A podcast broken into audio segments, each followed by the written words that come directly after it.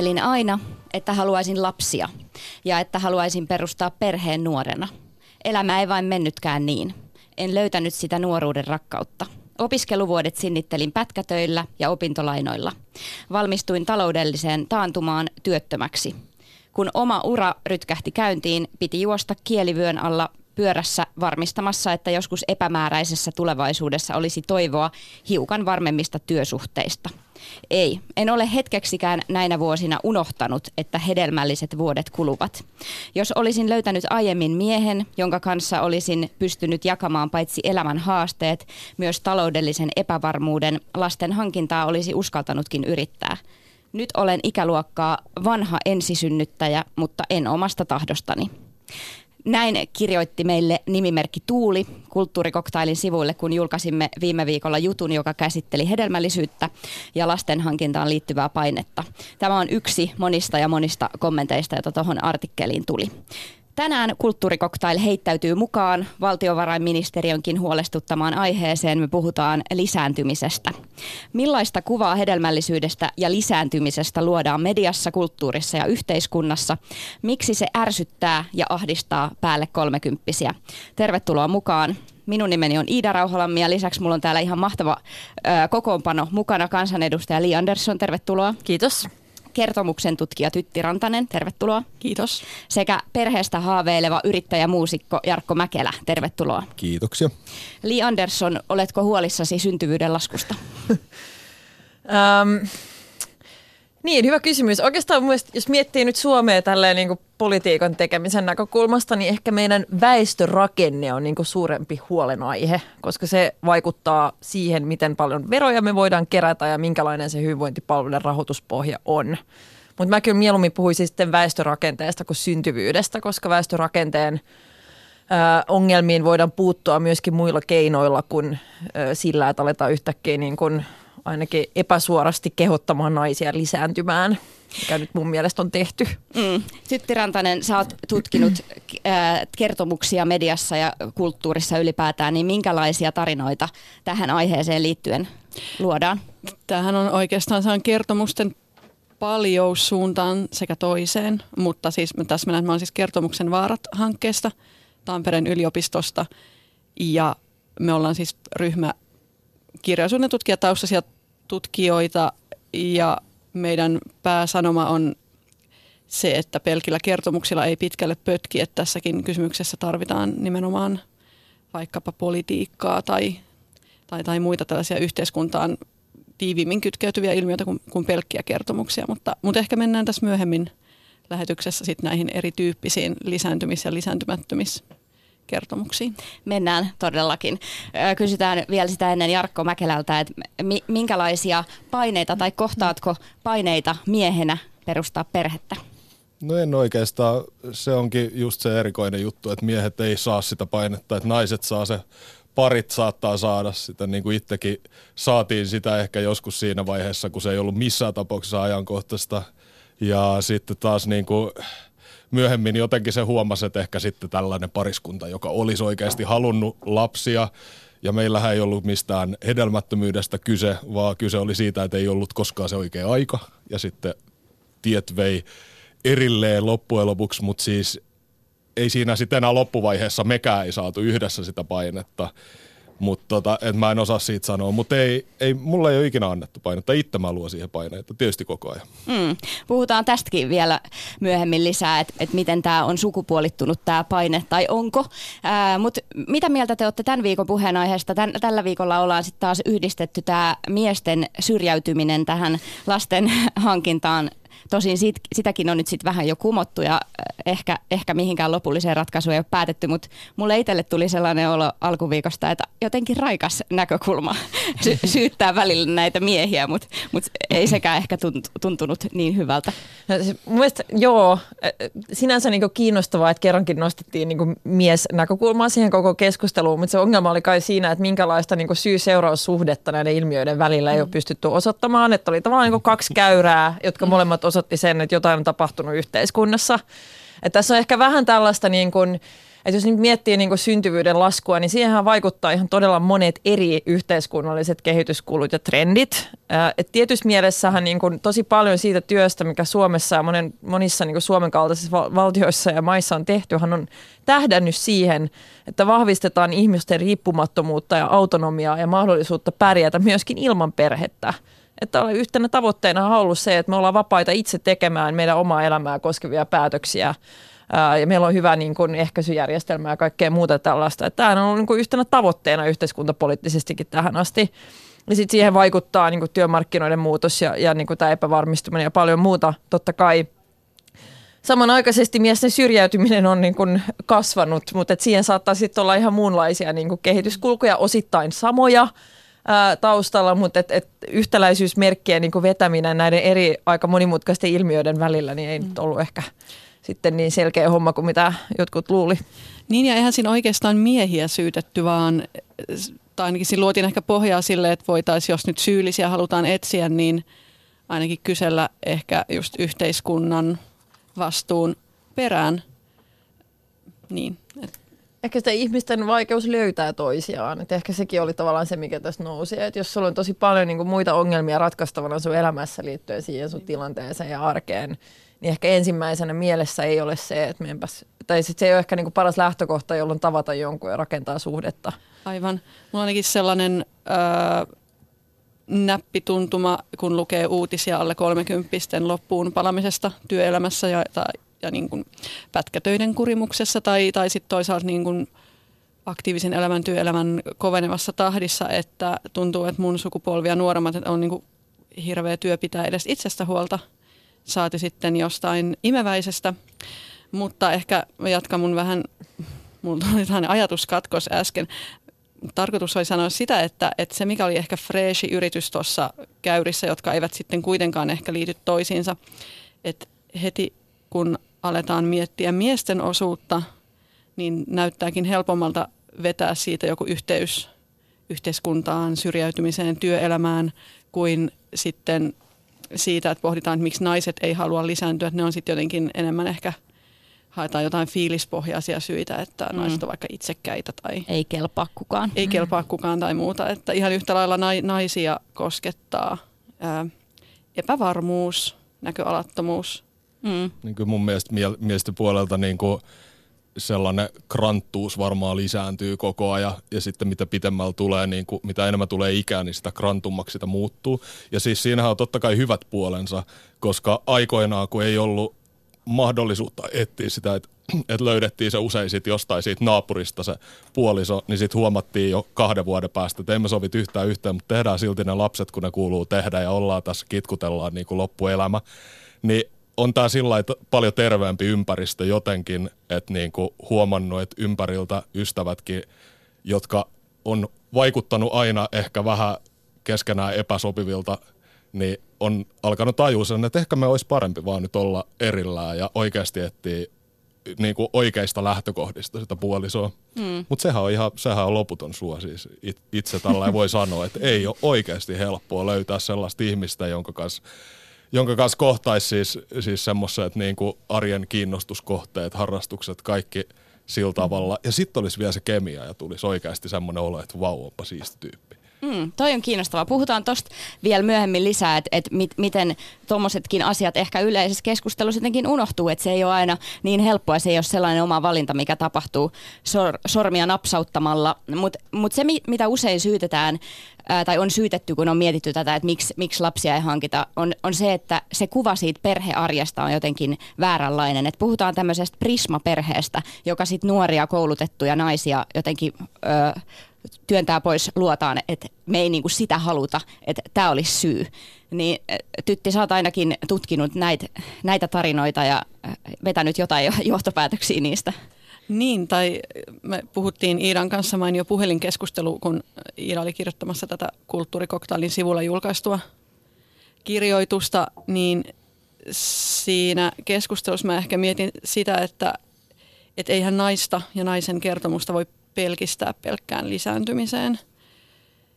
Öö, eli ei oikeastaan kyse siitä, että pitäisi nyt luoda jotenkin vetävämpiä lapsiperhekertomuksia, vaan pitäisi nähdä se ihmisen kokonaisuus ja moneus ja, ja myös niin kuin perhemuotojen moneus. Eli oikeastaan kaikkia mahdollisia kertomuksia pitäisi ehkä tältä osalta päivittää sillä moniarvoisiksi, että et helposti, et tietenkin jos on niin kuin, jos haluaa lapsen eikä voi saada sitä, on vaikka paljon keskenmenoja, ei tule raskaaksi, silloin siitä helposti sitä kuvataan ehkä sellaisena tragediana tai siitä syntyy ainakin draamaa, ehkä melodraamaa jopa. Tai sitten toisaalta on paljon vaikka koomisia elokuvia, missä nainen tulee vahingossa raskaaksi ja sitten yrittää siinä pärjäillä. Mutta sitten varmaan todellisuudessa just tällaisten, mä sitten yritin itse asiassa Facebookissa, mä aina, aina kun mut, jos pitää kommentoida tällaisia asioita, niin mä joukkoistan ja kysyn somekuplalta esimerkkejä, mutta en nyt tällä kertaa ihan hirveästi saanut, mutta, mutta mä nimesin tämän kertomuksella niin kuin lisääntymisjahkailukertomuksiksi, koska sitähän, sitähän tässä nyt kartoitetaan, että, tai se Iidan kirjoitus lähti siitä, että mitä jos ei tiedä, haluaako niitä lapsia, niin se on aika hankala tilanne, koska, tai siis kerronnallista, koska ei, mä niin kuin itse samastun tähän tilanteeseen, mutta ei mun elämää määritä se, että mä niin kuin joka päivä miettisin, että haluanko mä lapsia vai en, vaan mun elämään kuuluu deadlineja, päivätöitä, elokuvia. Kaik- et se, on niin kuin, se on vaan sen lapsen poissaoloa, mutta kaiken muun läsnäoloa. Mutta eikö se ongelma on siinä, että jos miettii erityisesti niin kuin populaarikulttuurissa ja ehkä muutenkin, niin kaikki kertomukset na- naisista, niin siihen liittyy aina se vanhemmuus tai sen puute – että et se on niinku aina, että joko se on niinku läsnä siinä yhtenä osana, tai sitten se on se uraohjusnainen, josta puhutaan, jolloin se on niinku ikään kuin läsnä myöskin koko ajan se vanhemmuuden tai äityyden puute. Et kaikki nämä niinku muut kertomukset naisten kohdalla niin jää yleensä, niinku, tai että ne puuttuu ainakin niinku laajamittaisesti. Mutta on se varmaan niinku lisääntymään päin kuitenkin. Sillä jos ajattelee, että naissankareita, niin onhan niitä nyt nykyään paljon enemmän elokuvissa jo, luojan kiitos. Ja, ja siis muutenkin kyllä mä näkisin, että aika paljonkin on semmoisia leffoja, mutta totta kai naisroolit nyt on ylipäätään jossain teatterissa edelleenkin, niin se on se, että sä oot joku vanha mummu tai sitten sä oot joku nuori vetävä pimu. Että siinä on ne vaihtoehdot ja sitten se ne kolme viiva viisikymppiset, niin ei ole oikein mitään rooleja, tai sitten laitetaan väkisi tekemään niitä tiettyjä rooleja. Et aivan varmasti kyllä monimuotoistuu, mutta sit siinä on just se herkuinen ristiriita, että tavallaan kysymys lisääntymisestä, sehän on sillä lailla dynaaminen, että se joko johtaa siihen lapsen hankintaan ja saamiseen, tai sitten se johtaa siihen, että, että ihmiset lopulta niin jäävät lapsettomiksi, mikä on sitten tietynlainen identiteetin muutos ehkä. Mutta sitten just tämä niin jahkailu itsessään on mun mielestä modernin ja modernistisen kirjallisuuden ihan niin ydinmehua. Että siitähän kaikki kiinnostava taide syntyy nimenomaan jahkailusta ja siitä, että ei ihan tiedetä. Tuleeko teille mieleen jotain kirjoja, leffoja, jotain, missä olisi ehkä jollain raikkaalla tavalla tai sitten toisaalta ärsyttävällä tavalla käsitelty tätä lisääntymistä ja hedelmällisyyttä? Ja siis eka, mikä mulle tulee ihan selvästi mieleen, on sarja, joka on Girls, joka siis pitkältihan se oli tavallaan tämmöinen niin kuin – äh, prekariaattisukupolveen niin kuuluvien nuorten naisten tarinoita niiden elämästä nuorena aikuisina nykissä, joka oli Muistan joku yksi vaan analyysi, minkä mä luin, oli se, että jos vertaa tähän Sex and the City-sarjaan, joka on ehkä tämmöinen toinen tunnettu niin naisten elämää nykissä kuvaava, niin, niin tämä oli tämmöistä niin finanssikriisin jälkeistä aikaa. Et ei ole rahaa, on palkattomia työharjoitteluita, on helvet, todella isoja ongelmia niin löytää kohtuuhintaista vuokrakämppää, outoja poikaystäviä, jotka tekee outoja juttuja. Et se oli tavallaan se koko kerronta oli ihan toisenlainen kuin näissä aikaisemmissa tarinoissa. Jotenkin paljon ehkä enemmän semmoinen, mikä niin sanotut milleniaalit ja muut niin tunnistaa omasta arjestaan ja vähän tavallaan kuvastaa myöskin sitä, mitä tämä kommentti tässä ohjelman alussa oli. Mutta tässäkin sa- sa- sarja päättyi itse asiassa tähän niin kuin lapsi, lapsi, lasten saantiin niin kuin päähenkilön kohdalla ja ja et, et siinäkin tavallaan tuotiin sitten juuri tämä jahkailu ehkä niin tuli keskeisenä elementtinä siinä lopuksi ja sitten paljon hän tavallaan joutui pohtimaan niin sitä omaa, omaa vanhemmuutta myöskin ja mitä se sitten muuttaa hänen identiteettiään ja rooliaan. Ja muistan myöskin katsojana pähkäilin pitkään, että, että oliko tätä nyt sitten, ensimmäinen reaktio oli silleen, että oliko tätä nyt pakko tuoda tähänkin sarjaan.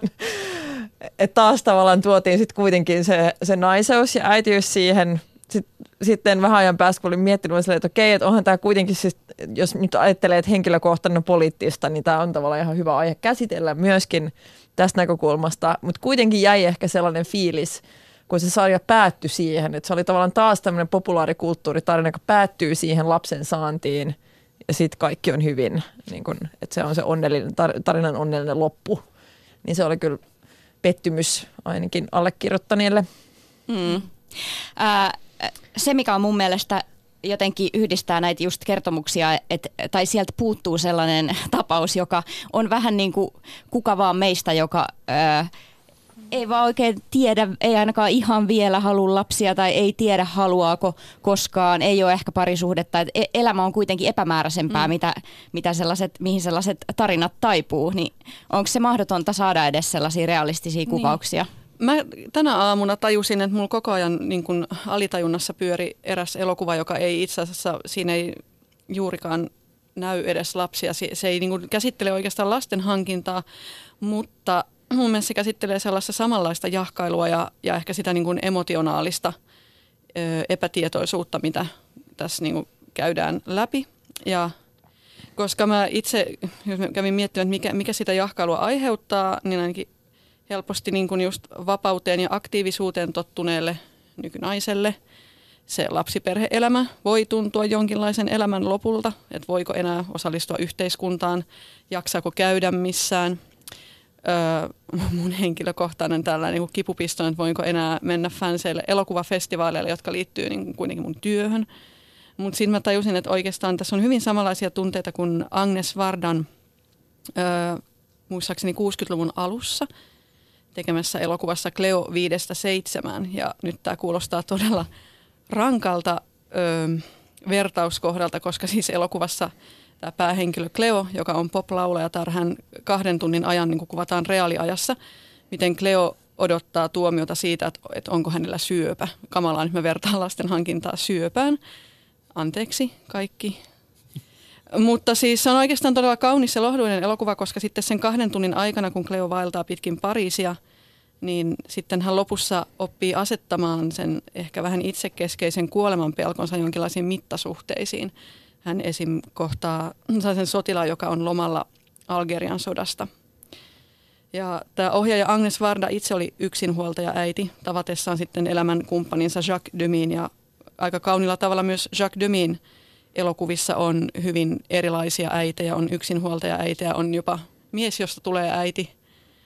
Mutta ehkä tästä, ehkä tästä voisi tehdä joku ranskalainen tai muuten vaan mannermainen ohjaaja tai sen päivitetyn version, josta alkuperäinen oli Cleo 5-7, niin se voisi olla nyt niin kuin Cleo 25-37. Hyvä. Laitan heti käsikirjoitusanomuksen elokuvasäätiölle. Mm. Joo. Tuleeko tästä jotain ajatuksia? Ei oikeastaan. No, mutta mä Tämä meni niin, meni niin syvälle, syvälle tuota Tämä on Peterun Bag-hetken hetken jälkeen. Mä itse haluaisin kysyä Jarkolta, että miten sä koet isyys ja isäksi haluavien kuvaukset fiktiosta tai kirjoista ja elokuvissa. Tarvii sanoa eteenpäin ihan hirveästi ole törmännyt, mihinkä se on se, mikä olisi jäänyt, jäänyt niin kuin mieleen. Ja mua harmittaa ihan hirveästi, että mä en nähnyt yösyöttöä, koska siinä nyt käsitellään kerrankin vähän mm. eri kantilta. Mm. Ja sitten, mut, mut naisen kirjoittama kirja. Niin, niin ja onko se sitten onko se sit, onko se sit enemmän sitä kolme miestä ja baby-osastoa niin. kuitenkin kuin jotain niin kuin, että mä en tiedä, koska mä en nähnyt, mutta siis vähän semmoinen, e, e, onko, onko se onko se sitten liian kepeä, en mä tiedä. Niin, mm. siis siinähän just niin kuin toi kolme miestä ja baby ja yösyöttö, että sehän vetää sen sellaiseksi niin kuin komediaksi, että siinä on jotain niin tosi hassun hauskaa, että ota vastuu Sasseli, että tässä on sulle tämä vauva pärjäile. Joo, mm. Et, et missä, et mullakaan ei tullut heti mieleen mitään kertomuksia niin kuin isyyden kaipuusta, vaikka joo. se varmaan monia korventaa. Kyllä mä luulen, kyllä mä luulen että, että tota aika paljon on sellaisia, mm. sellaisia ihmisiä maailma täynnä. Kaipaisitko enemmän sellaisia kertomuksia? No en mä tiedä, siis kaikenlaisia kertomuksia, mitkä ei ole sitä saman, samojen kaavoja toistoa, niin ainahan ne on, ainahan on kiva nähdä. Varsinkin just sellaisia, sellaisia kertomuksia, missä ei oikeastaan tapahdu mitään, niin ne, ne niin kuin jotenkin, ne jää sinne jonnekin, koska mitä, mitä tavallaan teknisemmäksi toi elokuva tekeminen menee, niin sitä vähemmälle jää niin kuin mainstreamissa sellaisia, että oikeasti niin kuin kiinnostavat tarinat Että totta kai sitten kun alkaa tutkia eurooppalaista elokuvaa ja katsoo kaiken sieltä, mutta kun ei niihin sillä tavalla törmää, että niitä tarvitsisi tehdä oikeasti alkaa etsiä. Mm. kyllähän se, jos nyt miettii, mä jäin miettimään niin kuin esimerkkejä siitä, että miten isyydestä kerrotaan niin kuin populaarikulttuurissa, niin kyllähän siinä jo, jollain tavalla niin kuin se piirre on se, että siellä on aina joku semmoinen vieraantuneisuus, joka on läsnä. Et löytyy ihan tosi paljon tällaisia niin kuin esimerkkejä isistä, jotka ovat epäonnistuneet siinä niin omassa mm vanhemmuudessa, Joo. että se on niin kuin vaikea suhde siihen lapseen, että hän välittää edelleen, mutta hän on ollut etäinen tai on jättänyt perheen tai jotain niin kuin tämän kaltaista vastaavaa. Tai sitten on nämä huumorileffat, missä niin kuin lähdetään siitä, että se ihminen on täysin pihalla sen vauvan mm. kanssa, ei ole mitään semmoista niin kuin luonnollista sidettä tai ymmärrystä siitä, miten pitäisi toimia. Niin onhan toi nyt niin kuin myöskin miesten näkökulmasta niin aivan äärimmäisen niin kuin epätasa-arvoinen mm. niin kuin tapa kuvailla sitä, että et se niinku lähtökohta on niinku jonkunlainen vieraantuneisuuden aste sen sijaan, että et tavallaan kuvaltaisi isyyden kaipuuta tai sitä, että minkälainen se niinku isän ja lapsen suhde voi olla parhaimmillaan mm. tai että mikä se läheisyys on, mikä siinä voi olla. Ja sitten se on, se on just semmoinen jännä efekti, minkä tota, nyt huomaa koko ajan ympärille, kun katsoo, että jos joku mies lykkää jossain lastenvauneja, niin se on oikeasti suuri sankari. Että se on mm. niinku ihan, mm. ihan huikea ihminen, vaikka se olisi siinä kuin pakotettuna tekemässä. Ja mies voi ihan oikeasti vetää röökiä ja juoda kaljaa ja lykät lastenvaunui. Ja sitä ollaan siltikin vielä, että jaa, no ei se mitään. Mutta jos nainen vetää rööki, röökiä, kun se lykkää lastenvaunuja, niin mm. katsotaan, että toi on joku ihan niin kuin umpi, mm. umpi pimeä skitso. Mm. Mä jäin vielä miettimään sitä, kun äh, Jarkko tosiaan kommentoi tuota äh, artikkelia niin, että kaikki sun lähellä olevat tietää sen, että, että sä haluaisit perheen ja haluaisit lapsia, ja, mutta silti sellaista painetta eikä sellaista niinku, äh, just näitä kuvauksia ei kauheasti mistään tuu. Niin minkälaisena sä koet, niinku, tämä on tämmöinen sun... Äh, keskusteleksä tästä asiasta esimerkiksi ihmisten kanssa, kun naiset, tota, naisilta kysellään sitä niin paljon, niin ehkä tulee keskusteltua luonne, Kyllä mä, kesku, mä keskustelen mm. tosi paljon ystäviä kanssa siitä ja, ja välillä tulee niitä sellaisia semmoisia tuska, tuskan hetkiä tavallaan, että niinku ihan oikeasti, että nyt pitäisi, niinku, koska mä tosiaan halua olla niinku eläkeikäisenä teini-ikäisen isä. Että se tuntuu jotenkin aivan liian rankalta ajatukselta. Saati sitten, että olisi pieni lapsi silloin, kun on 60. Niin tota, on mun nyt tietysti vielä onneksi vähän siihen sillä jotain toiveita, mutta niinku, mutta en mä tiedä, kyllä mä aika paljon puhun siitä ja varmaan jotkut, jotkut ihmiset, jotkut ystävät on saanut siitä vähän tarpeekseenkin siitä, että et niinku tuskailee, että eikö nyt niinku oikeasti mitään tapahdu. Sitten kun mä oon vähän sellainen, että mä en ole välttämättä niin kauhean proaktiivinen aina kaikkien asioiden suhteen, että mä en ole, en ole, en ole tota, Suomen kamaralla Tinderiä avannut kertaakaan ja, ja silleen, että mä en, niinku, en, en mä pysty No sehän on sitten sun oma vika. Niin, no se on mun oma vika, että, niin, mutta mä kuitenkin tapaan niin paljon ihmisiä, mä törmään ihmisiin varmaan mm. niin kuin enemmän kuin 95 prosenttia suomalaisista miehistä niin kaikissa harrastuksissa ja, ja muualla.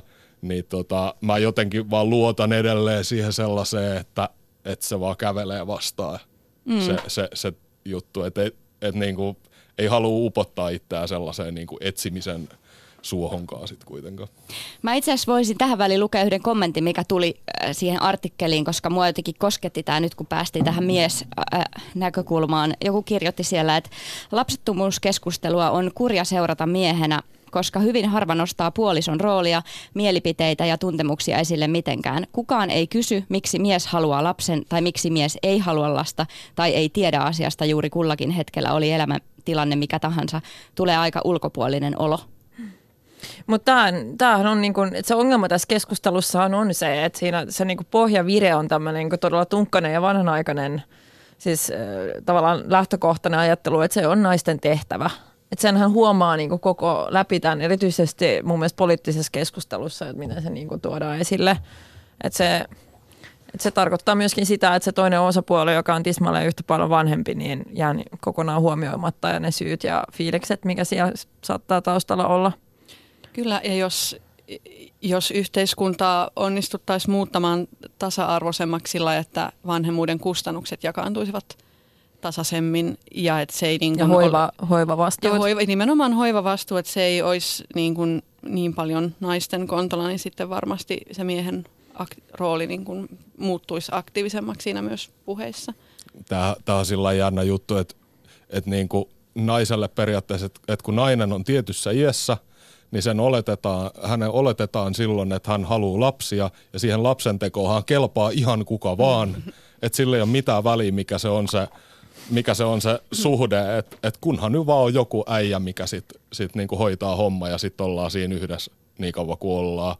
Että ei niinku ajatella yhtään sitä, että siis monet, monet varmaan monet naiset alkaa vähän pelkäämäänkin sitä, että, että, että mitä jos mä nyt tästä teen ton lapsen, niin sitten mä jumitun sen kanssa neljä seinä sisälle.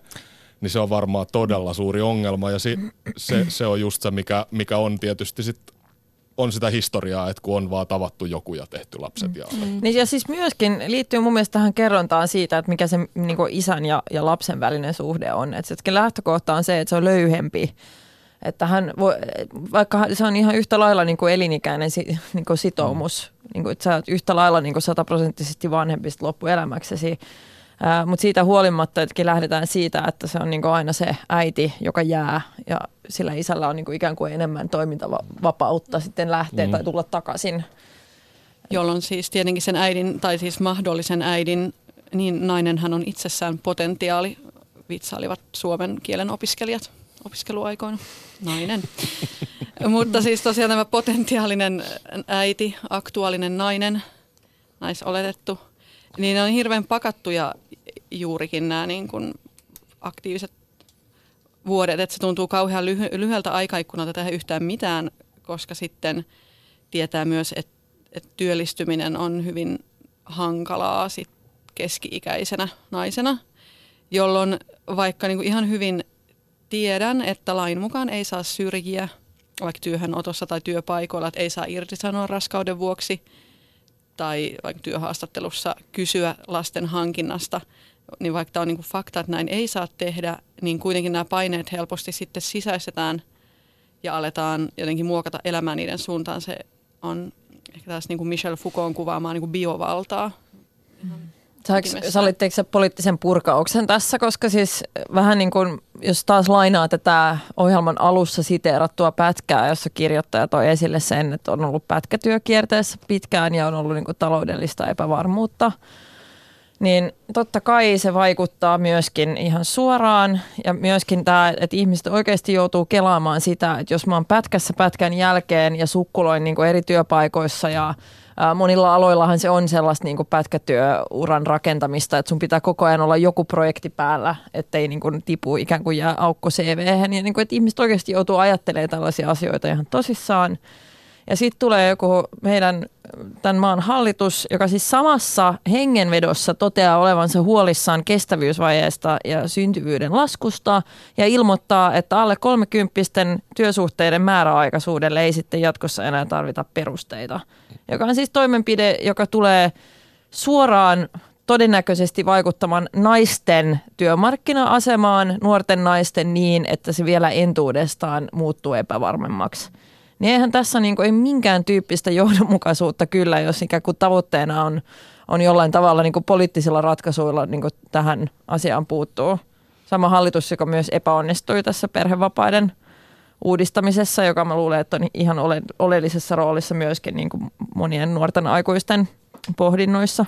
Tarko- anteeksi, tarkoittaako toi nyt siis sitä, että että naista tarvii sitten heti kun ne pääsee lukiosta pois, niin sitten tehdään kolme lasta ja sitten sen jälkeen mennään opiskelemaan. Sitten voi mennä töihin ihan hyvin mieli. Niin. Sitten ei tarvitse enää olla mitään painetta siitä, että no en mä nyt enää tee lapsia, mulla on jo kolme. Mutta sitten niiden nuorten mm. miesten pitäisi ehkä olla myös just valmiita siihen isyyshommeliin. No, tämä on mm. siis, tämä ongelma, siis tavallaan problematiikka on siinä, että teet niin tai näin, niin sä oot tehnyt väärin. Mm. Että kun sun pitäisi sekä hankkia se koulutus mahdollisimman nopeasti ja olla työelämässä mahdollisimman paljon ja hankkia ne kolme lasta ennen kuin sä täyttänyt 30 tyyppisesti, että et, et se on, ne on niin mahdottomia täyttää. Ja, et mä, myös niin kuin yhteis, koko tämä yhteiskuntapoliittinen keskustelu myöskin leimaa niin kuin tosi ristiriitaiset niin kuin mä sanoin tuossa aikaisemmin, että, että tietyssä mielessähän niin kuin koko tämän y- viime vuosikymmenten yhteiskunnallinen kehitys yhtenä tavoitteenahan on ollut vapauttaa ihmisiä ja lisätä niiden autonomiaa. Me emme ole riippuvaisia perheyksiköstä. Me emme ole nuorina myöskään velvoitettuja huolehtimaan meidän vanhempien hoivasta. Toki suurin osa meistä varmaan haluaa tehdä sitä, mutta on olemassa yhteiskunnallisia tukirakenteita, jonka niin funktio on se, että, että vapautetaan ihmisiä, mahdollistetaan sitä, että voit tehdä niin oma elämäsi koskevia ratkaisuja. Sitten meillä on myöskin niin kuin yhteiskuntapoliittisesti pitkään ollut tavallaan aika individualistinen, yksilökeskeinen niin kuin, tavallaan taustaviritys – yrittäjyys, eh, niin kuin pitää antaa väli, yksilöllistäminen, pitää huolehtia niin kuin omasta urapolustaan, huolehtia omista eduistaan, asettaa niitä etusijalle. Jokainen pitäisi huolehtia oma, enemmän omasta terveydestään ja hyvinvoinnistaan sen edistämisestä. Ja sitten kun sä teet sen, niin sä muututkin itse keskeiseksi yhtäkkiä, kun sä et olekaan ollut valmis mm. perustamaan perhettä, joka kuitenkin jossain määrin edellyttää niin kuin muiden etujen asettamista sun omien niin kuin välittömien halujen tai, tai niin kuin intressien edelle. Kuuntelet kulttuurikoktailia siis. Täällä puhutaan lisääntymisestä ja hedelmällisyydestä. Täällä on vieraana kansanedustaja Li Andersson, kertomuksen tutkija Tytti Rantanen ja ää, perheestä haaveileva Jarkko Mäkelä, joka nosti kätensä juuri sanoakseen, kommentoidakseen jotain. Niin, tähän pitää vielä lisätä se, että sitten tulee vielä se paine, mikä tulee sieltä kotoa vanhemmilta jne. sukulaisilta, että jos, jos sä saat lapsen alle 25-vuotiaana, niin noin nuorena, ja sitten jos sä, saa, jos sä et ole 30 mennessä saanut lasta, niin eikö sä ikin meinaa? Niin se on oikeasti siis se, se vielä sitten kaiken, että yhteiskunta luo painetta ja perhe luo painetta, kaikki luo painetta, ja mitä tahansa sä teet, niin sä teet väärin. Tuohon työelämään vielä palatakseni, niin juttelin toimittaja Aino-Mari Tuurin kanssa tästä aiheesta. Hän tekee kirjaa, joka syksyllä tulee Lapset vai työ, niin si- siinä hän on haastatellut nuoria naisia, jotka on sitten uskaltanut, uskaltanut hankkia perheen. Ja siinä on kuulemma sellainen yhdistävä tekijä, että he, he kaikki kokee tämän kotona olemisen tai lasten hankkimisen semmoisena totaalisena poissaolona ikään kuin kaikesta, joka sitten on mun mielestä todella jotenkin helposti ymmärrettävä pointti. Siis tämä on myöskin, palataan yhteiskuntapolitiikkaa ja mitä voidaan politiikalla tehdä, niin Suomessa ongelmana on se, että täällä on pitkiä, sä oot pitkällä hoivavapaalla ja sitten palaat kokonaan työelämään. Eli työn ja perheen yhteensovittaminen silloin, kun lapset on nuorena niin, että tekisi osa-aikatyötä tai lyhyempää työpäivää, että jäisi niin enemmän aikaa myöskin niin pienille lapsille enää ollessaan pieniä, niin nämä mallit ei ole täällä siis lainkaan. Meillä ei ole käytäntöjä, meillä ei ole tapoja, meillä ei ole myöskään niin kuin yhtä hyviä mahdollisuuksia siihen kuin mitä esimerkiksi Ruotsissa. Et ainakin jossain muutama vuosi sitten mä tutustuin sellaiseen tilastoon, jossa ikään kuin ää, tutkittiin naisten tekemää osa-aikatyötä, jossa on surullinen, niin kuin, jos mä muistan oikein, niin Suomi kuuluu niihin Pohjoismaihin, missä naiset tekee niin kuin eniten vastentahtoista osa-aikatyötä. Esimerkiksi kaupan alalla tämä on, on ihan – valitettavan yleistä, mutta kaikista vähiten vapaaehtoista sellaista.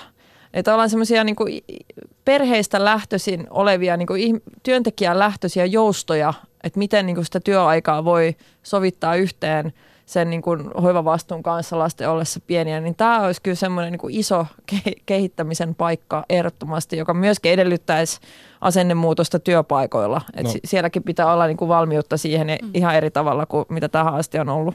Tarvii, tarvii sanoa, että me, meillä on esimerkiksi on tällä hetkellä töissä yksi, yksi tota, nainen, jolla on pieni lapsi ja tota, hän on sillä töissä, että hänellä on tietyn tuntimäärän, mm. vähän sellainen niin kuin vähimmäiset, että hän nyt tämän verran käy töissä viikossa, mutta jos se nyt ei toteudu jostain syystä, niin sit se ei toteudu. Jos hänen tarvii hoitaa asioita, niin se on täysvapaus. Että hän saa tehdä periaatteessa mitä tahansa 15 ja 40 tunnin välillä viikossa. Ja mun mielestä toi pitäisi niin kuin työpaikka, tietysti mitä isompi työpaikka, sitä enemmän byrokratiaa. Meillä on kaksi, kaksi omistajaa töissä plus kolme työntekijää, niin se nyt on vähän – mm. vähän eri asia. On helppo tehdä tuollaisia mm. myönnytyksiä. Ja sitten se riippuu myöskin alasta, että onko se niinku palkka jousto sitten niin suuri, että se tavallaan myöskin rajaa tietyissä työtehtävissä ja aloilla toimivat kokonaan pois. Mm. Että ei ole niin kuin mahdollisuutta myöskään sitten joustaa työajoissa. Mm. Mutta kyllähän sitten taas ehkä auttaisi äm, jotenkin laajentamaan sitä perheen tai just hoivavastuuta, ei pelkästään siis molempien vanhempien kesken, mutta myös se olisi tavallaan askel kohti siitä niin kuin ultraindividualismista jonkinlaiseen sellaisen yhteisöllisempään ajatteluun, että yhteiskunta tukee juuri teidän perheellist- perheellistymistänne mm. tai niin kuin osallistuu siihen. Sitten taas toiset, että et nyt meillä on vapaus tiettyyn pisteeseen asti. Tietenkin sitten tulee niin kuin naisella biologia vastaan, sille se on ihan fakta. Mutta mä aloin tänä aamuna, kun mä nyt tässä kiirevilkkaa pohdin näitä niin kuin lisääntymiskertomuksia, niin aloin lukea Margaret Atwoodin Orjattaresi romaania, mistä on kuulemma suosittu TV-sarja Handmaid's Tale ollut Netflixissä. Sitä mä en valitettavasti ole nähnyt. Suosittelen. Huikea. Onko se, vai onko se HBOlla? Taitaa olla Netflix. No joo. Kuitenkin se, se, on, se on kyllä hy, hyytävä dystopia siitä, että, että se vapaus on sitten viety, että jo, että siinä kuvataan niin kuin takaumina sellaista 70-80-luvun länsimaista yhteiskuntaa, missä naiset voi opiskella ja kiroilla ja polttaa tupakkaa ja harrastaa irtosuhteita, mutta sitten sille on tullut loppu sille hulluttelulle ja sitten osa naisista alistetaan synnytyskoneiksi käytännössä. Mm. Mä heitän vielä yhden liittyen tähän työelämään tähän väliin, että toi, Suomessa on aina välillä keskusteltu työajan niin kuin lyhentämisestä, että just, että näet, mitä, mitä eri joustoja voisi olla, niin mä törmäsin yksi keskusjärjestö oli julkaissut tällaisen pamfletin lyhyemmästä työajasta, jossa oli muistaakseni Terveyden ja hyvinvoinnin laitoksen tutkija, joka siis ehdotti vain pohdittavaksi, että pitäisikö ruuhkavuosia eläville olla vaikkapa niin kuin neljäpäiväinen työviikko. Mm. Että voisiko se olla sellaista, niin kuin, että sen sijaan, että lähdetään tästä, että no kestävyysvaje, nyt naiset synnytystalkoisiin, niin tässä miettii tavallaan sitä, että miten yhteiskunta itse asiassa voisi tukea ihmisten hyvinvointia ja ruuhkavuosia elävien niin kuin jaksamista. Mutta mä en halua, että se olisi mun mielestä sen ei pidä olla pelkästään lapsiperheiden etuoikeus, koska musta ainakin tuntuu, että ruuhkavuodet saa aikaan ihan keskenäänkin. tota, niin. Ilman mä, mä oon itse asiassa myös ö, osa-aika töissä, mutta se johtuu siis mun toisissa päivätöissä, niin kuin itse asiassa kaikki meidän pienestä henkilökunnasta, mutta se liittyy enemmän niin kuin kulttuurijärjestöjen rahoitukseen. Sitten mä, otan tähän väliin myös liittyen tähän yhden kommentin, mikä tuli tuohon artikkeliin. Joku kirjoittaa, että pitää olla ura, pitää olla parisuhde, pitää saada kuitenkin niitä lapsia, lapsia, jotka voivat monessa työpaikassa tarkoittaa potkuja tai sitä, että kiinnostavat projektit annetaan muille. Ää, niin tässä oli mun mielestä kiinnostavaa se, tämä kiinnostavat projektit annetaan muille, koska musta tuntuu, että keskustelussa usein unohtuu myös se, että ihmiset saattaa olla todella niin kuin intohimoisia työsuhteen. Monella alalla on vähän sellainen meininki, että sun pitää olla koko ajan mukana siinä näyttämässä itsestäsi parhaita puolia ja osoittamassa, että mm-hmm. sä oot mm-hmm. hyvä, niin t- tämmöinen pelko esimerkiksi tässä kertomuksessa musta usein unohtuu, että, että jos puhutaankin siitä, että jotain töitä sitten varmaan löytyy, mutta siinä se on monimutkaisempi asia kuin miltä se kuulostaa al- mm-hmm. tai miltä se tuntuu niin kuin alun perin.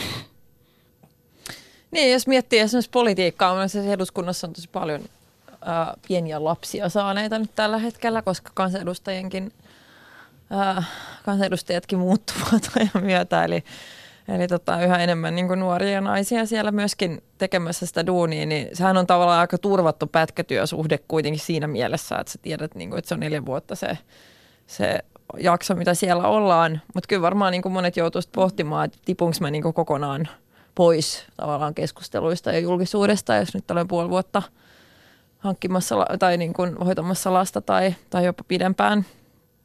Mm. Niin, mutta siinäkin ehkä auttaisi se perheelämän yhteis, yhteisöllistäminen, niin kun se vastuu olisi jaettu, niin jäisi enemmän ehkä aivokapasiteettia muuhunkin. Toivon.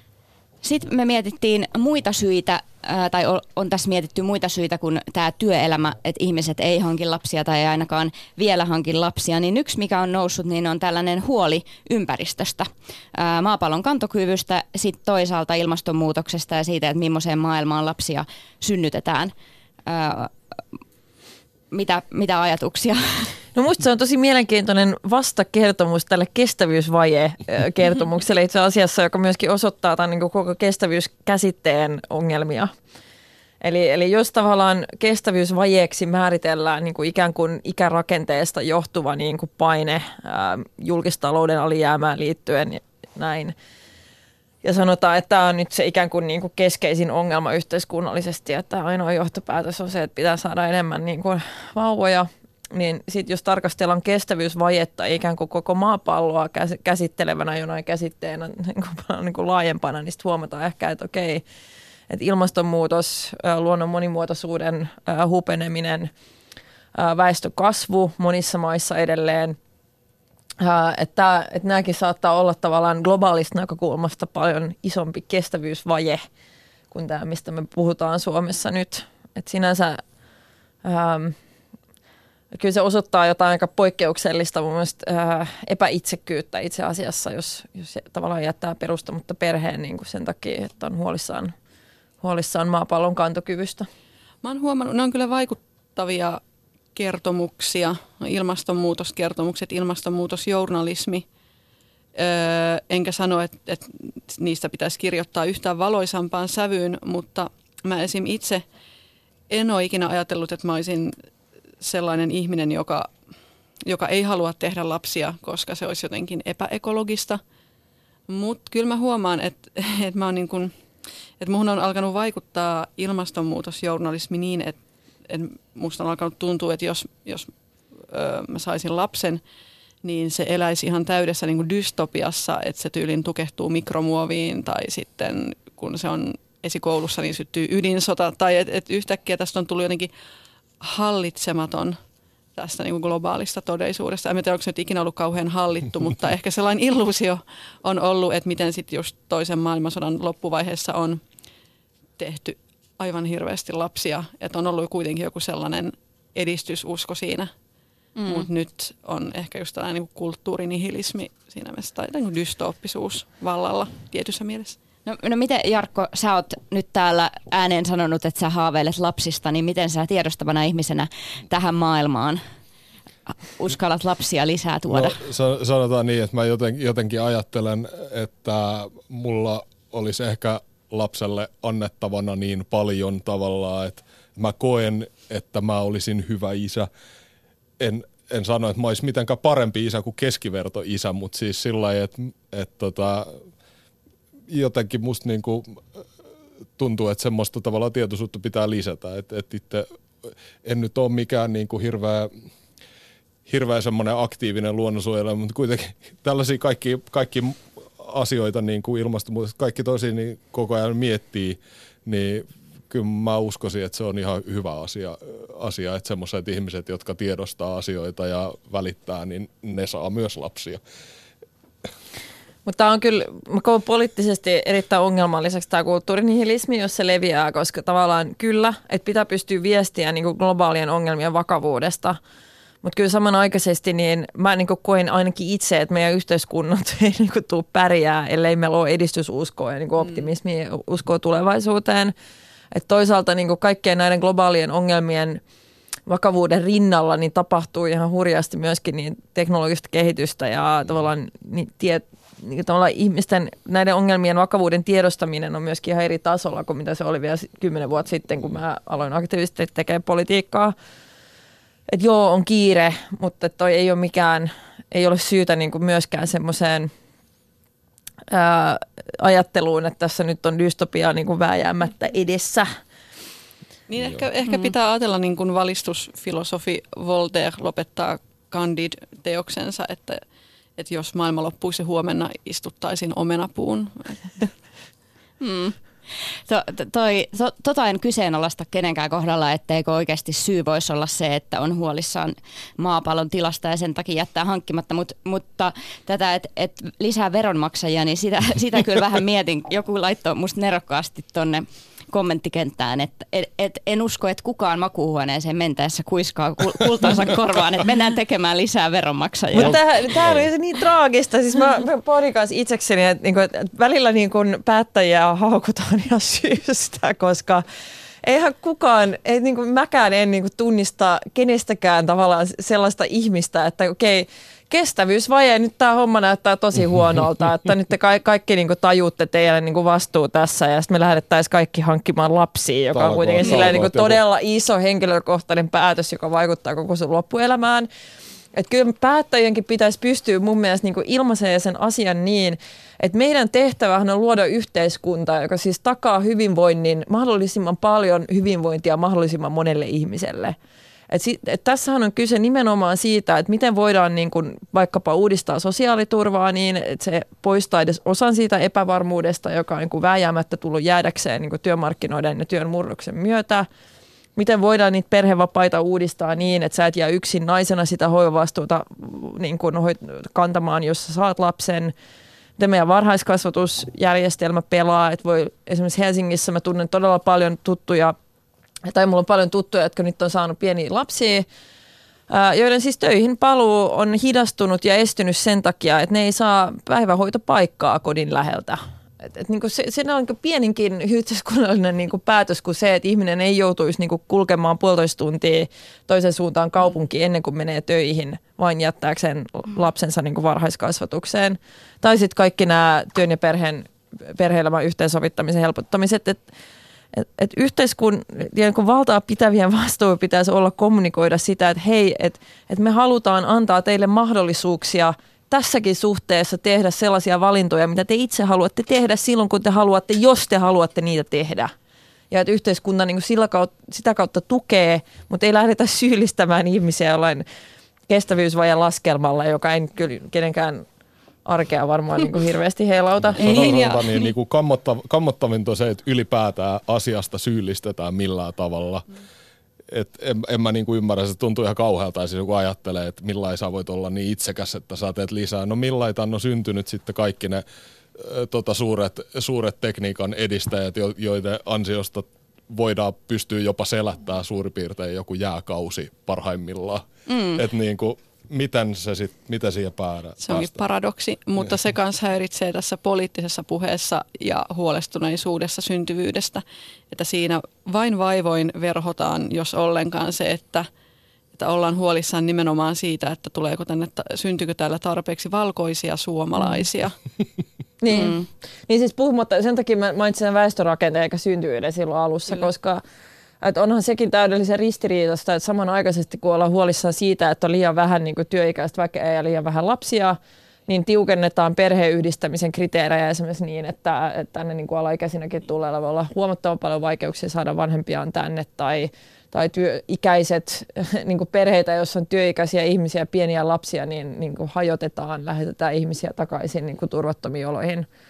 Että tämä on nyt niin, politiikassa usein puuttuu johdonmukaisuus ja niin kuin harvoin se tulee niin selväksi kuin tämän aihepiirin tiimalta. Mm. Tästä, tästä poliittisista päätöksistä tuli vielä mieleen yksi kommentti, joka ei kyllä ollut tähän meidän juttuun, mutta että joku kirjoitti, että hänelle parhaana ehkäisykeinona on toiminut aktiivimalli. mutta mä en ihan tarkalleen ymmärtänyt, että mi- miten se... Jos ne on ne ratkaisevat kuusi minuuttia päivässä, jotka hän käyttäisi muuten. Niin tai sitten niin, että se, että se on lisännyt niinku huol- huolta toimeentulosta. Mm. Siis se lisää niinku toimeentuloepävarmuutta myöskin työttömien kohdalla, tai sitten suoraan leikkaa sitä itse asiassa useilla kymmenillä euroilla tai jopa enemmän. Niin Mm.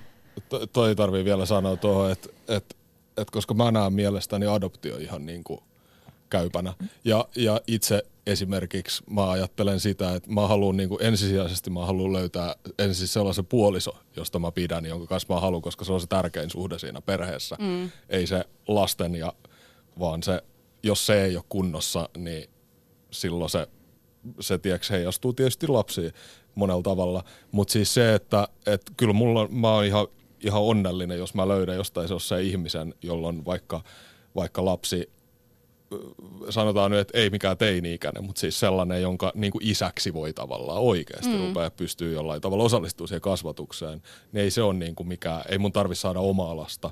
Ja mä oon ihan, ihan iloinen, jos mä voin saada, saada jonkun kanssa vaikka adoptoitua jostain jonkun hädänalaisen ihmisen tänne, niin se, sehän mm. on niin kuin semmoinen todellinen win-win. Mm monenlaisia tavallaan vaihtoehtoja ja mahdollisuuksia.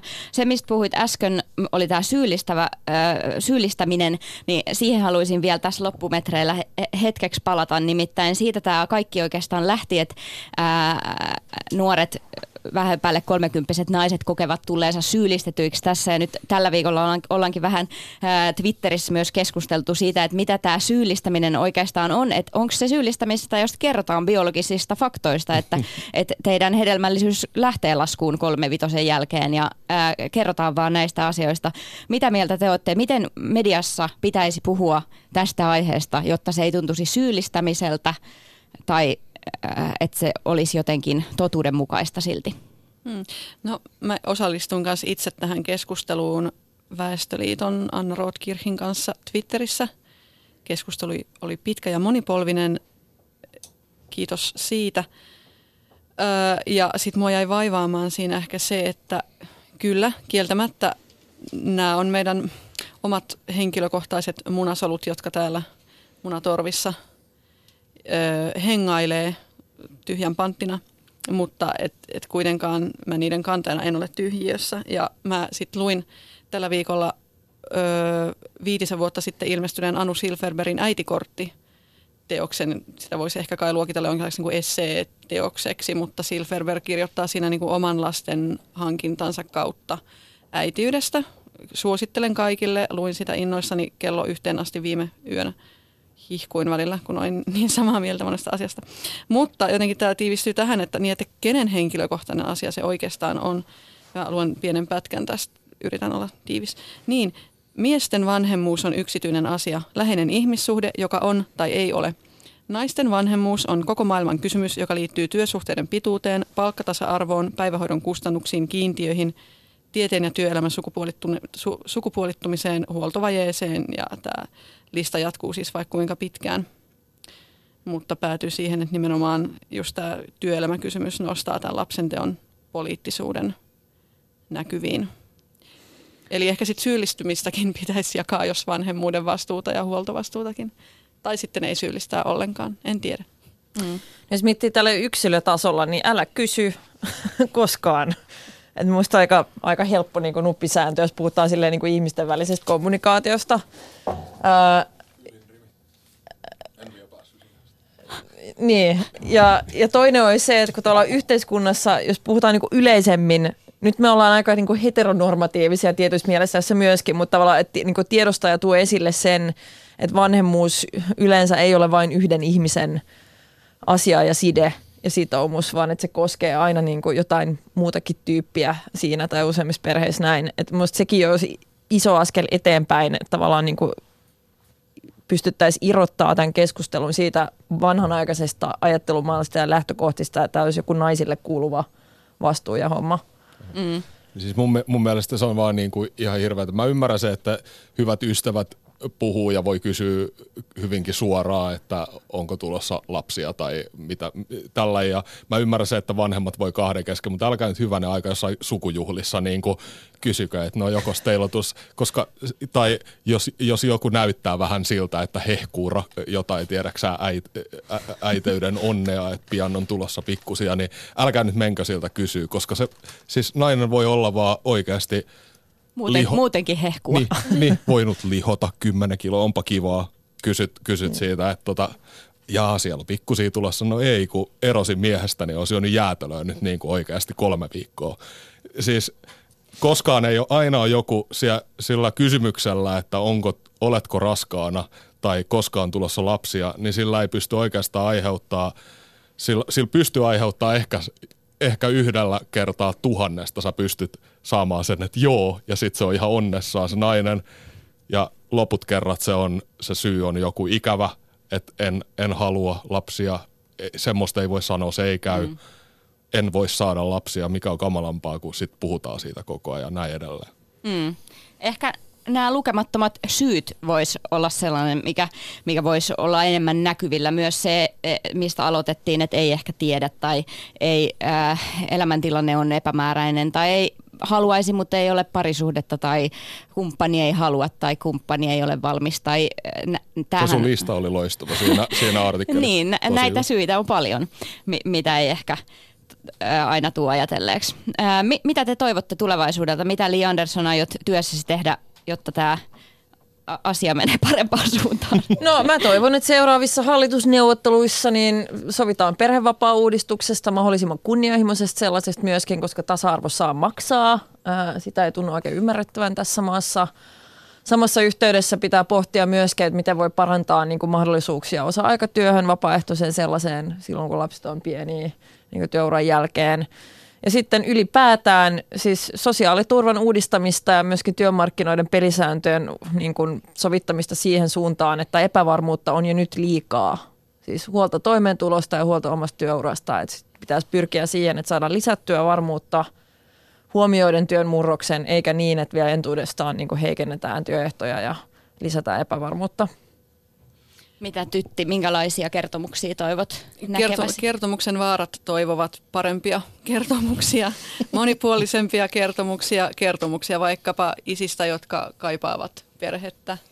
Itse henkilökohtaisesti vielä toivon moniarvoisempaa yhteiskuntaa, jossa ei tarvitse kokea olevansa sellainen niin kuin neliskulmainen palikka, jota tungetaankin pyöreään koloon vaikka mm. perheasioissa esim.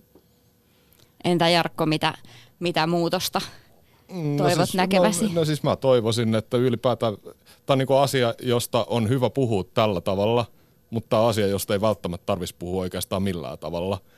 Niin kuin tällainen sillä niin kuin yhteiskunnan tasolta tai perhepiirissä tai mitä, että sen voisi niin kuin ihan unohtaa. Yksityisasiat saisi olla. Niin, että mun mielestä mm. se on mm. niin, niin yksityinen asia, että mä, en mä edes keksi itse omasta elämästäni yhtä ainutta niin yksityistä asiaa, jonka mun mielestä olisi niin kuin jätettävä rauhaa. Ei mulla mm. ole mitään sellaista se, se, mikä itse asiassa jäi nyt käsittelemättä tässä, kun aika loppuu kesken, niin oli lapsettomuus, joka ö, on edelleenkin selvästi tosi paha tabu. Ja mä juttelin ö, Nefertiti Malatin kanssa, hän tekee kirjaa tästä aiheesta, ja hän sanoi, että monelle tämä lapsettomuus on sellainen tunne, minkä he on jo niin kuin lapsesta asti, se on sellainen synnynnäinen tunne, mutta silti he kokee jatkuvasti ää, sitä painetta, että heidän pitäisi, kaikki sanoivat, että kyllä teidän mieli varmaan muuttuu ja kyllä tämä varmasti vielä tästä, niin kuin, kyllä sä ymmärrät, että sä olet oikea nainen vasta sitten, kun sä olet lapset saanut. Tämä on niin mun mielestä myös yksi todella kiinnostava kysymys. Mutta kyllähän toi esimerkki kieli siis meidän äh, sukupuoliroolien ahtaudesta edelleen. Et vaikka niin kuin paljon tehdään, niin, niin kyllä niin kuin pohjimmiltaan edelleen niin kuin hyvin ahtaita on. Mm sanokaa vaan vielä, jos on jotain kommentoitavaa. Mulla tuli tuosta mieleen tosta, että tunt, tuntee, on tuntenut sillä ja sitten joku väittää, että kyllä sä sitten tajut. Ni, niin siis tätähän kuulee myös äideiltä, jotka sanoo toisille naisille helposti sitä, mm-hmm. että tota, et sä voi tietää, kun sulle ei ole vielä lasta. Mm-hmm. Se on oikeasti aika törkeästi sanottu, mm-hmm. koska niin, mitä Mut siihenkin sit, sit, Sitä ei voi tietää ja sehän just on se myös se että on eri asia, jos niinku tietää, että ei halua lapsia, mutta sitten tämä, mistä lähti jo tämä niinku jahkailu, niin siinä oikeastaan on, ei siinä voi tehdä sellaisen kierkegaardilaisen uskon loikan, kun, että et se on niinku joko tai, että ei sitä vanhemmuutta, ei äitiyttä, ei isyyttä oikeastaan niinku voi koe ajaa. Se on aika biologista. Mm. Aika moni muu asiassa elämä, asia elämässä onkin sellainen, mihin voi suhtautua eri tavalla kuin sitten taas tämä, joka muuttuu aika lopulliseksi sitten, kun se tapahtuu. Kiitos todella paljon, että pääsitte vieraaksi Kiitos. tänne. Kiitos. Tämän hedelmällisyysartikkelin voi lukea, se on meidän Facebookissa linkattuna. Siitä löytyy lisätietoja ja keskustelua voi jatkaa myös artikkelin kommenttikentässä. Kulttuurikoktailissa puhuttiin siis tänään lisääntymisestä ja hedelmällisyydestä. Vieraanani oli kansanedustaja Li Andersson, kertomuksen tutkija Tytti Rantanen sekä perheestä haaveileva yrittäjä, muusikko Jarkko Mäkelä.